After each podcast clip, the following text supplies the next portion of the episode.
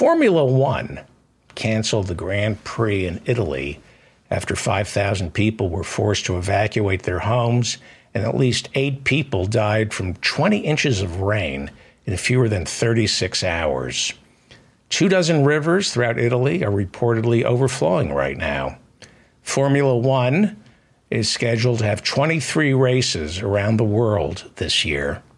So far, no word as to whether the one in Italy will be rescheduled. Um, now, this rain is the result of climate change caused by the combustion engine which Formula One celebrates. A Formula One season reportedly generates 256,000 tons of CO2 emissions. That's just from the cars, racing, and all the other transportation necessary to hold the event. 256,000 tons of CO2 each season. A commercial airline would have to fly round trip between New York and Europe 227 times to release that much CO2. Uh, Formula One is, is killing our planet and creating the conditions that caused the Formula One race in Italy to be canceled. Formula One, their races are an orgiastic fetishization of the combustion engine, which is one of the major contributors to climate catastrophe, the very same climate change that is killing people tonight in Italy and forcing Formula One to cancel its race. This is the combustion engine that's causing this. Formula One was canceled this week not on account of rain. Formula One was canceled on account of Formula One. I get it. People like the combustion engine. They also like cigarettes, fast food, and sugar. Find something else you like because this stuff is killing you.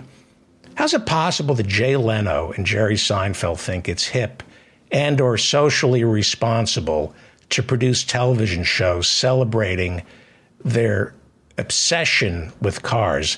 These are childish toys that are destroying the planet. Grow up, Jerry. Grow up, Jay.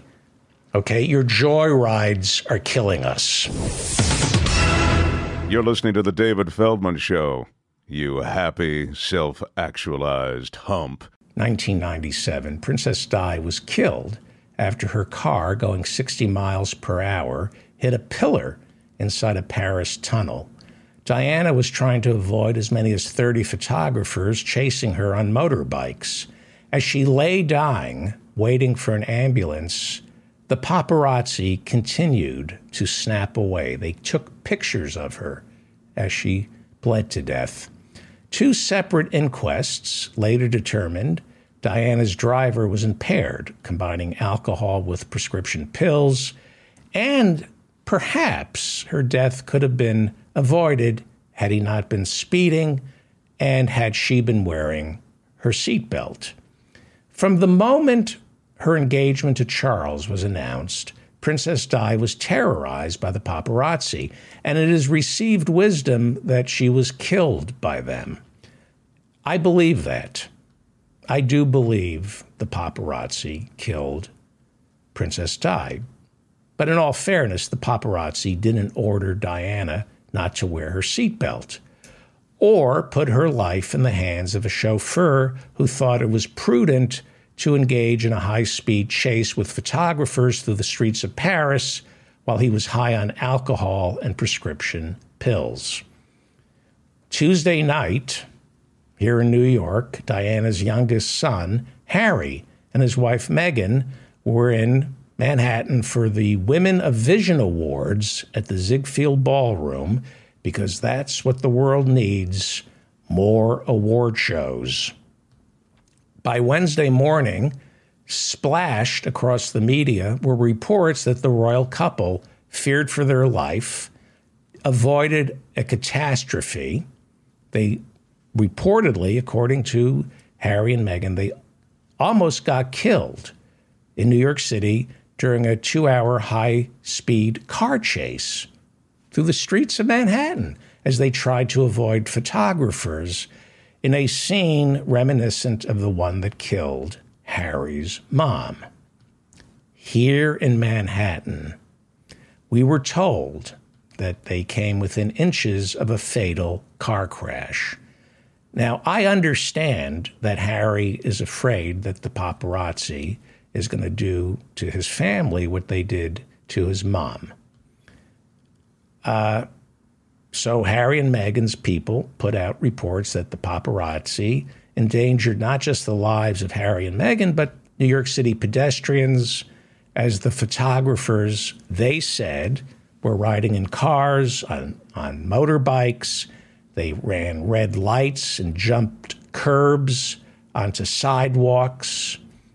That's rush hour in New York. What, what do you, you think you're special? That's how, that's how that's how we roll in New York City. But apparently, uh, they were upset because they were uh, driving on the sidewalk to catch up with their limousine. Uh, you know, this is New York City, and if the paparazzi were in fact riding on sidewalks, creating traffic jams, running red lights, I'm pretty certain the lives of the paparazzi were more in danger from angry New Yorkers than the pedestrians or Meghan and Harry were. Because that shit don't fly here in Manhattan, where the official slogan is, I'm walking here.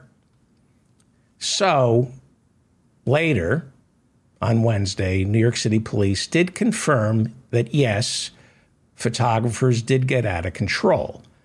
But we are now learning it wasn't a two hour high speed chase. Of course it wasn't, because that stuff doesn't happen. There's no way high speed in Midtown Manhattan is like four miles an hour. Uh, it just doesn't happen. A- after their event at the Ziegfeld, Harry and Meghan rode to a police precinct hopped out of their limo and made it safely back to the apartment they were staying at simply by being put into an ordinary cab which rode undetected by the paparazzi. So I am rooting for Harry and Meghan. I am. I think they're important. And I think Harry was dealt a set of cards and he's I think he's a great man. And I think Meghan is a I think she's great. I think they're great. I do. Even though they're best friends with Tyler Perry, who runs a non union studio in Georgia that is notorious for screwing over the writers' union. Tyler Perry, no friend of the Writers Guild. So I do personally, I, I, I think Meghan and Harry should sever ties with Tyler Perry. Uh, but here's the deal uh, Princess Di was hounded by the paparazzi, and the paparazzi are evil. But she didn't wear her seatbelt, and her driver was drunk, and he was speeding. And her last words were, Faster, Dodi, faster. There was some thrill of escaping the paparazzi. I'm not passing judgment on anybody. I have no right to pass judgment. I'm just throwing this out here because uh, I don't understand this game, this cat and mouse game with the paparazzi. If you don't want to be photographed by the paparazzi, and again, I've never, nobody wants to take my picture except the occasional mugshot when I'm arrested, but that's a whole other story. If you don't want the cat and mouse game, maybe don't stay at the Ritz Carlton. Uh, maybe put on a wig, dress like a schlump, borrow my clothes. And I can assure you, you'll be invisible. Nobody will recognize you. Again, it must be horrible being trailed by photographers. Uh, and I'm rooting for Harry and Meghan. I have tremendous respect for them. It's terrifying. His idiot father, his craven father, disowned him. Harry has to pay for his own security detail. Can you imagine a father doing that to a son?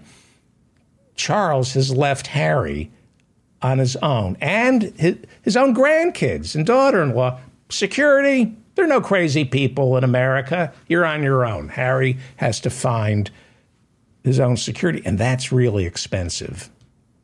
So I, I just don't understand uh, what's going on. Something's, something isn't right. Uh, they should, they have plenty of money now. They should figure this paparazzi thing out. I, I, I read the book, read the book. It's incredible the way they're not left alone. It, it's incredible. Uh, I, it just, it, I don't understand it, why this can't be solved. I, I don't. Um, I don't know. It, it seems in New York City, we, I don't think we have this problem. We have the UN here, uh, world leaders, and the president, wealthy billionaires and movie stars come here all the time. This stuff, it doesn't seem to happen in New York City. People can come to New York City, really famous people come here, and they can be left alone for some reason. I don't know. Is it that hard to avoid the paparazzi in New York? I read Spare, and, and it's incredible what the helicopters and the paparazzi are, are capable of. Uh, listen, let me let me make a suggestion here. Uh, my sister and I were talking, and she lives in Teaneck, New Jersey. Let me just try this. Next time, Harry and Meghan, if you're watching, next time you have to attend an event in New York, stay with my sister in Teaneck, New Jersey, and, and we'll drive you into the city in the Corolla and, and drop you off. Nobody will notice you. And when the event is over, don't go out the front door, go out the back wearing my clothes and jeans, and, and we'll be there. We'll pick you up in the Corolla, we'll drive you back to Teaneck, we'll even pay for the toll. I don't know. I, I, I don't understand why it's so hard to outwit to outwit a bunch of maggots. The paparazzi, they're maggots who can only put food on their tables by photographing celebrities. It seems like it shouldn't be that hard to outsmart these morons. I don't know. Then again, I've never been hounded by the paparazzi. So I don't know. I don't know. You're listening to The David Feldman Show. You happy, self actualized hum. Oh, I mean, for the show, we want to discuss. Yeah, well, yeah. Professor Mike Steinel joins us. He is the author of Saving Charlie Parker, a novel. He's also a brilliant jazz musician. We're going to hear more of his music a little later on in this episode. And he's coming to us tonight from Marion, Kansas. Marion, Kansas. It looks oh, beautiful. Oh, give me a home where the buffalo roam, where the deer and the antelope play, where seldom is heard a discouraging word, and the skies are not cloudy all day. Anyway. Hang on. I, I didn't. I'm, hang on. We hadn't recorded that? oh, you got the applause. you got the applause. A couple go. of things. First of all, I'm a member of PDA, and I get their stuff. I need to. go, I need to. Uh, I need to like log in on the Sunday show. It's. Uh, I was there Sunday. Echo? Yeah, it's great. You hear an echo on me? No. Okay, because I got another computer going in there.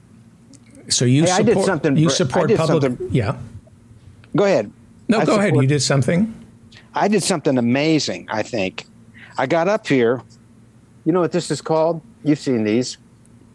A outlet or a what the battery. This, battery is called a power cube. Right. A, an Apple Power Cube. You know, and mm-hmm. uh, it powers the computer. I got up here, and mine did not work. And eventually, I went down to Wichita, drove to Wichita, and got a new one. But I, I, did, I did some, you know, the little wire that comes out here was was uh, broken. Mm-hmm. That's real common. They break. And I got online and and son of a gun, you can take them apart and fix them. Oh, the, wow. So I ply, ply up, you know, it's really hard. I had to put my needle nose pliers and you pull real hard and it, it makes this horrible crack and it pops open and then you can get into the little wires and kind Now, of. is that uh, a new thing? Because I know they the right to fix it law was passed, where you could actually now open up your Apple and fix it. Is this a new thing? Mm. Well, what if you? No, no, no, no, no. What? I think you couldn't take it to other people. You can always fix it. I mean, who who's going to come? That somebody's going to come arrest you Yeah. for fixing your computer? Well, I had But I a what guy. it- There's a guy in Delaware who I took my laptop to, and I accidentally left it there past 30 days. and long story short, I'm a hit on Pornhub. I there's some Excellent. yeah. I, I couldn't believe you didn't remember Joe Biden was in that thing because I watched those hearings, and Joe Biden was talking about uh, the Kurds and the Turks, the Kurds and the Turks. He kept talking about the Kurds, and and I say it's just a matter of time before he gets those Turds. He's turds and Kirks. yeah, I'm a turd. he never. He, That's actually a joke that I used to do that never got a laugh. I'm Ah. I'm, I'm part Turk and part Kurd. I'm a turd, turd. and nobody laughed at it. I, Why wouldn't they laugh at that? yeah, I think people uh, don't think that's funny. I, I'm going to read go. some That's why jokes. they wouldn't laugh. I, I speaking of Apple, I went through what is it, iCloud, and I found ten year old folders that entitled "New Material." That just from my stand up act, and I should read them out loud because some of them are really offensive, but they're mathematically correct. So, how was your drive up to Marion, and what did you listen to? well, I to? tell you what, it wasn't as good as it usually was because I didn't have a six-hour um, David Feldman show to listen to. yeah. But I had a couple I listened to, and then I listened to uh, a lot of "Kill Your Darlings," that book on uh, on writing. It's really well well written book. So to the, the let's let's discuss I, what we've decided to do is put the show out every day instead of twice a week with seven hours per Right. episode. It, it's unfair to the guests. It's unfair to most of the listeners, but there are people who are complaining that they miss the set it and forget it of six to Yeah. seven hours. The phone will go to the next episode if you haven't heard it, you know, or it'll Yeah. finish the next episode, you know. So it's it's no big deal. I think I think the new mo- the new um, model is fantastic. Well, Hey, you know, I got to tell you about something happened just across the street. So, across the street is, we're not really happy about it. Um, this was the first cabin out here at the lake in 1947, really one of the first ones, and uh, that's why we're at Three Lakeshore Drive. It's we have three lots, one, two, three. By the way, it's, we have a lake house, but we're not we're not rich. This is just you know, it's a little town and a family home, and we've we've you know just inherited it and now we have to keep it up right. but And so you have to maintain the house. oh yeah yeah oh Sorry. always thinking uh, david that's really good man so anyway um, there was there's these trailers over there and a family showed up and every now and then their kids they're going to have a few more people so they were putting up a tent behind their trailer home. And these are permanent trailer homes but there's nobody here until the weekends usually. Um, and they're putting up a tent the kids are working on the tent and there's some adults a woman and, and three guys. And then this one guy just walks about 10 feet away and between two trailer houses he you know how you can tell like when you look at somebody from the back what they're doing? You know like with their arms you know and, and then Ping. he's he's peeing. I'm Where's he peeing? he's peeing like there's these these houses are like three feet apart.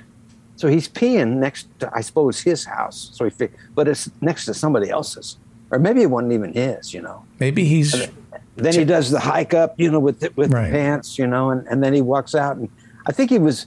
It looked like from the body language that he was married to the woman, and these two other guys. But like, uh, I'm going like, really?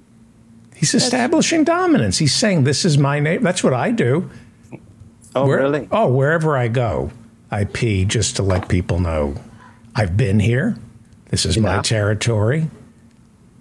Mm-hmm. And I will fight you for it. That's what he was. Dave Cyrus and you were funny. That was Hey, great. Let me let me ask you about the the promise of nature and peace and quiet. It's beautiful right here. I tell you what. But people ruin peace and quiet. Yeah, there's been a couple of parties, all night Yeah. parties over there. Yeah. I don't think you can get peace and quiet in America. I think you got to go to Canada or Mexico. I don't think Amer- I think Americans have been trained to be loud and disruptive. Well, you've heard about those that guy that you know buys a ranch and there's nobody around and the neighbor finally shows up. The the punchline is it's just you and me. Right, right. But but I Well, you can live like that if you're if you you know like I have a field out there and um, it's a it's a quarter uh, or a half section of land. I mean, it's not my field, but it's right behind us. So, by the way, we had really high winds on the day I came in. Incredible storm. It's been really dry here, so we needed the the, the rain, but the rain re- rained really hard. I finally got here, and then it kind of stopped. And then about eleven o'clock, I heard you know the old thing of like sound like a freight train. It sounded Mhm. like a freight train, but it wasn't. I got on AccuWeather, and there wasn't any you know like rotations, what they talk about with tornadoes. But it was just, and it was there wasn't any rain. It was just like this wind out of the north, uh, and it was it was a little scary. And there were tree limbs down. do you uh, get next- tornadoes next in. Marion? Oh yeah, are you kidding? Oh, you know what I like to do when the wind's really whipping around and it's kind of stormy? I like to open the front door and go, Dorothy, Dorothy, yeah. and it, the, the neighbors seem to enjoy it. And when you do it, Sometimes I'll go. Sometimes I'll go. It's a twister. if you do that in Denton, your wife says we're not in Kansas anymore. That's right. Uh, Brian wants to know who your favorite classical composer is, and he was listening to Brahms' Fourth Symphony. Do you like Brahms? And did you watch the coronation? What did you think of the mu- the music at the coronation? It was spectacular. It was spectacular. There was Zadok the priest. How great is that song? Oh, it's amazing. Yeah. Beverly. you know, she sang opera, so she knew all, all those. And she said, Oh, they're playing Zadok. Oh, wow. That was, the musicians were fantastic. I got a kick out of the uh, the band on horses trying to play. That's got to be impossible. You can't play a trombone while you're They're bouncing around on the horn. no, I think they were really playing. Really? Okay, favorite composer. Here, first of all, Brahms is amazing. Here's how I like. Here's how I know I'm listening to Brahms. Is Brahms has always a new melody, like in those symphonies. He just spews out a new melody and new melody. Um, Beethoven, actually, Stravinsky wrote a, a thing called the Poetics of Music, and in one one point he he addresses Beethoven's melody problem. Beethoven was great at coming up with themes and developing them. Da da da da da da da da da da da da da da da da. You know, and um, but he um, it was he would do, stick with the same things. Brahms, they his melodies come in and out, in and out, in and out, and uh, but my I think my it's got to be Bach. Bach is just like so fundamental, especially for a jazz musician. You know, it's so it's rhythmic, and it's uh, it's it's it's uh, it's well, how's the word? It's objective. You know, the music is objective. Beethoven is thematic. Brahms is thematic. Like in that era, they would write, you know, Eroica. The third symphony was written for uh, the, Napoleon, hmm and he was going to call it Napoleon or something like that. And then he figured out that Napoleon was, uh, you know, a dictator, and so he changed the name.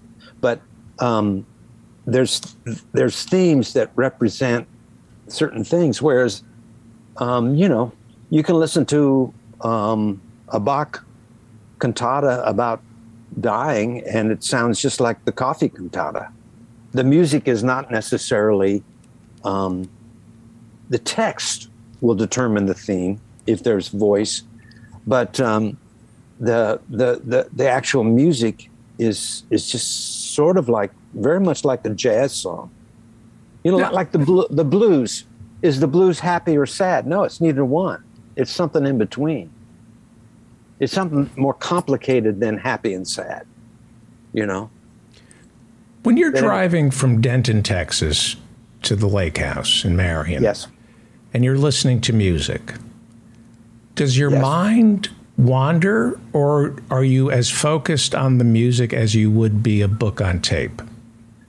No, no, no, no. I, I, I wouldn't. I don't listen to music in the car. Very seldom.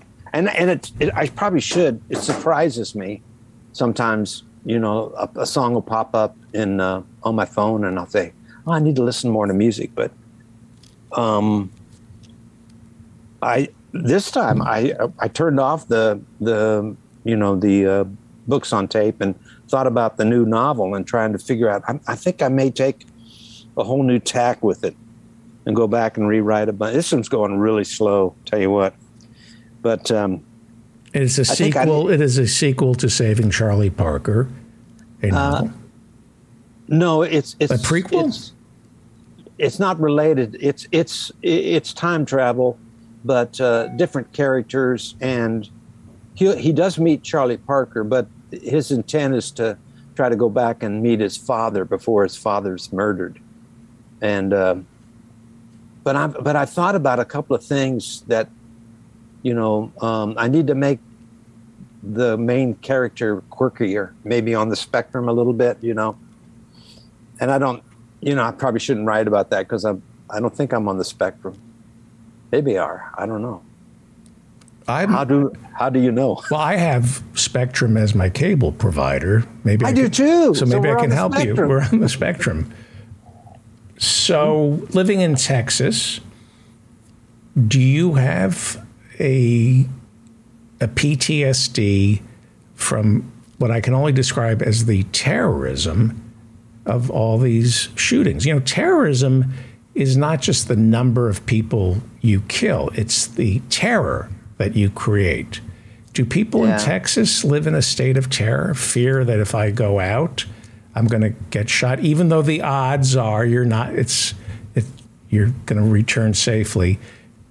Does See, it? here's the thing. I don't think they do, and I, and I don't think I do because I think you, the the the self preservation mechanism. First of all, none of us really think we're going to die, ever. You know, that's the. I think that's kind of the human you know, um, you know, I think you know, in, in the end, Nadine, when she realized she was dying, was she was surprised, you know.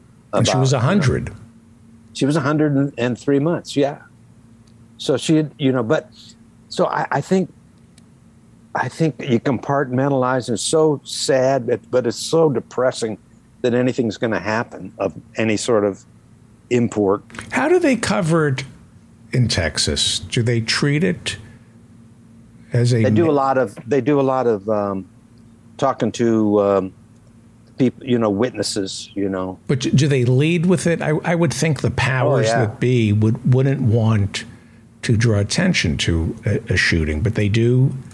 The, the news media is all over it in Texas. Yes, the, the news. You know, it's interesting. I the Spectrum do you have Spectrum One? I don't know. I don't think I have cable anymore.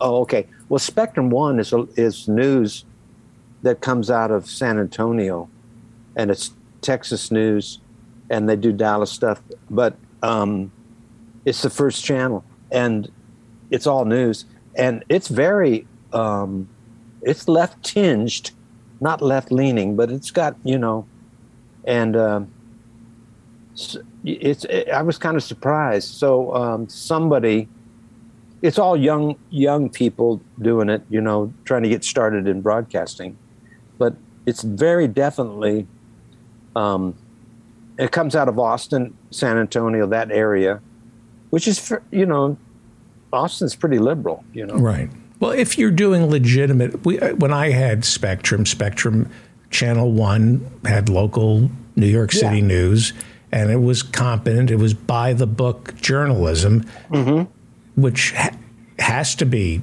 left of center because if you're dealing with the truth and facts, how, you you have you have the right, which is in cloud cuckoo land, and you have the the truth. So Yeah. when when, when I to answer your question, I don't, you know, like I personally haven't changed my behavior. Once in a while, I tell you when I um, when somebody's acting crazy in traffic, you know, then I go like, that's that's that's a dangerous person. Mhm. Somebody doing, you know, that's that's a person that's dangerous, and they probably have a gun.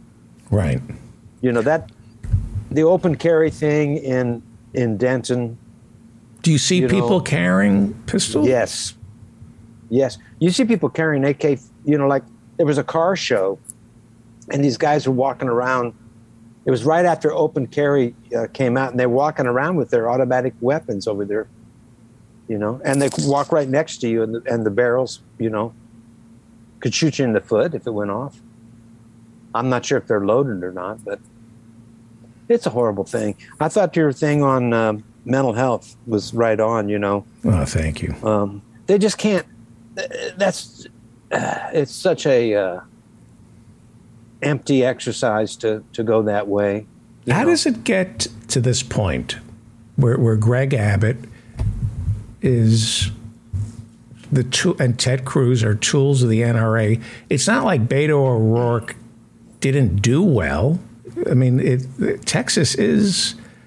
There are a lot of Democrats in Texas. There are a lot of them own guns david even the Democrats own guns.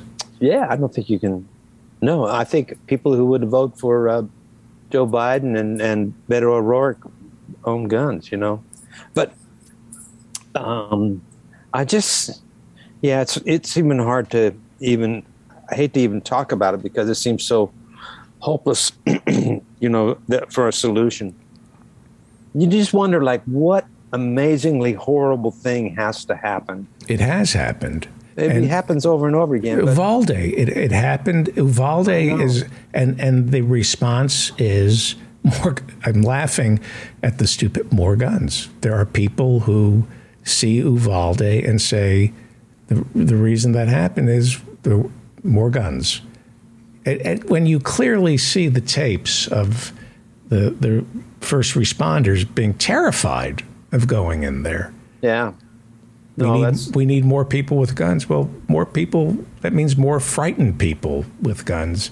It's, uh, hey, uh, the President of the United States is about to join us. So why don't we do this? Let me, let me turn him, tur- turn him off for one second and play your song. And then, yeah then i want to listen to and then uh, we're going to have the President of the. United States join us. This is Is called, his name Donald or Toenail? uh, it's Donald. Oh, Th- This is Ants in the Kitchen. Yes. And you know, I you talk about with Alaminsky a lot of the main issues of the day, and I I still think this is one of the most important ones. Okay, let me just check the sounder. Can you hear this?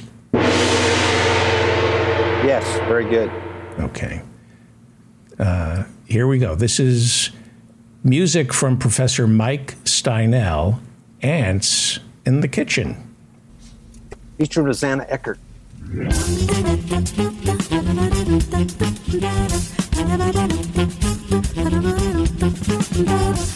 granite.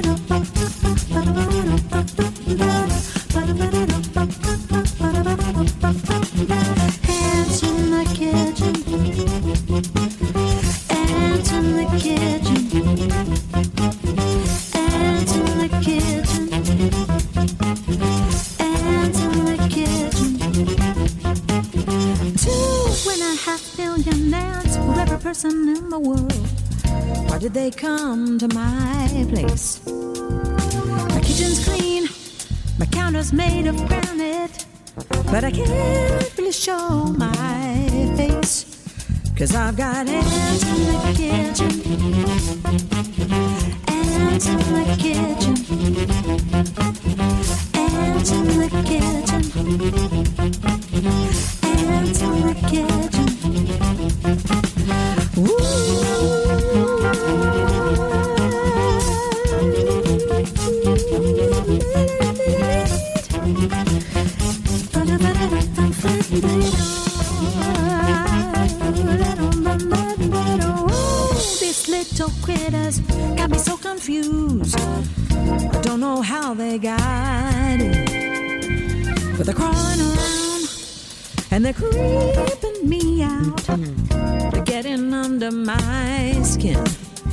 Cause I've got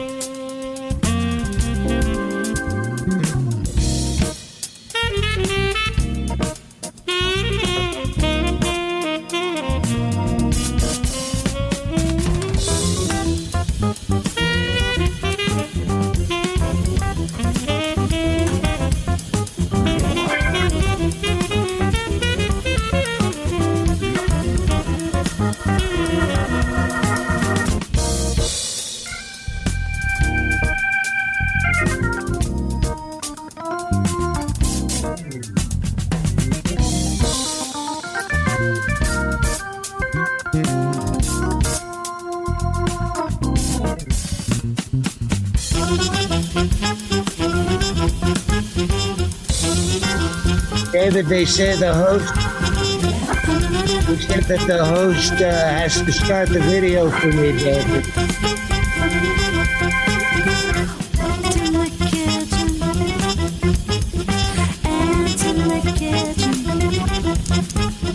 Happy, happy. That's me happy. These little creatures made me lose my just don't know what I can do. I love it, David. I love it. Jazz for white I'm people. scared. You should. Unthreatening jazz. Hands in the kitchen. Hands in the kitchen. This is the good. This is one of the good jazzes. Hands in the kitchen. M- Mr. President, uh,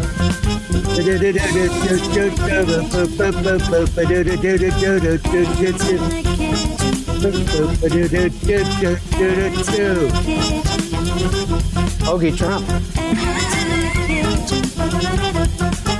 Thelonious Trump. I had an uncle Thelonious Trump. He was good too. He was well, he was one of he was a virtuoso, virtuoso in in his day.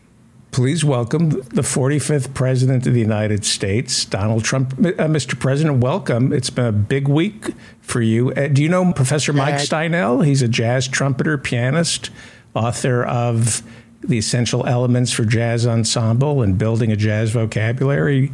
Have you ever met Professor Mike Steinel? Never never met him. Never met him.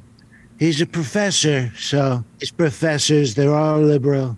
Right very sad, David. Do you do you think jazz should be taught in our public schools? Of course, jazz should be taught in our public schools, Dave. Jazz was invented by you know who? Who? Blacks. yeah, that's. Everyone loves jazz, David. You know what CRT is, David? Uh, critical race theory. Critical race theory, David. All that nonsense, David, could just be replaced by a simple all the crybaby stuff about slavery and this and that. There's one cure for that: the universal language of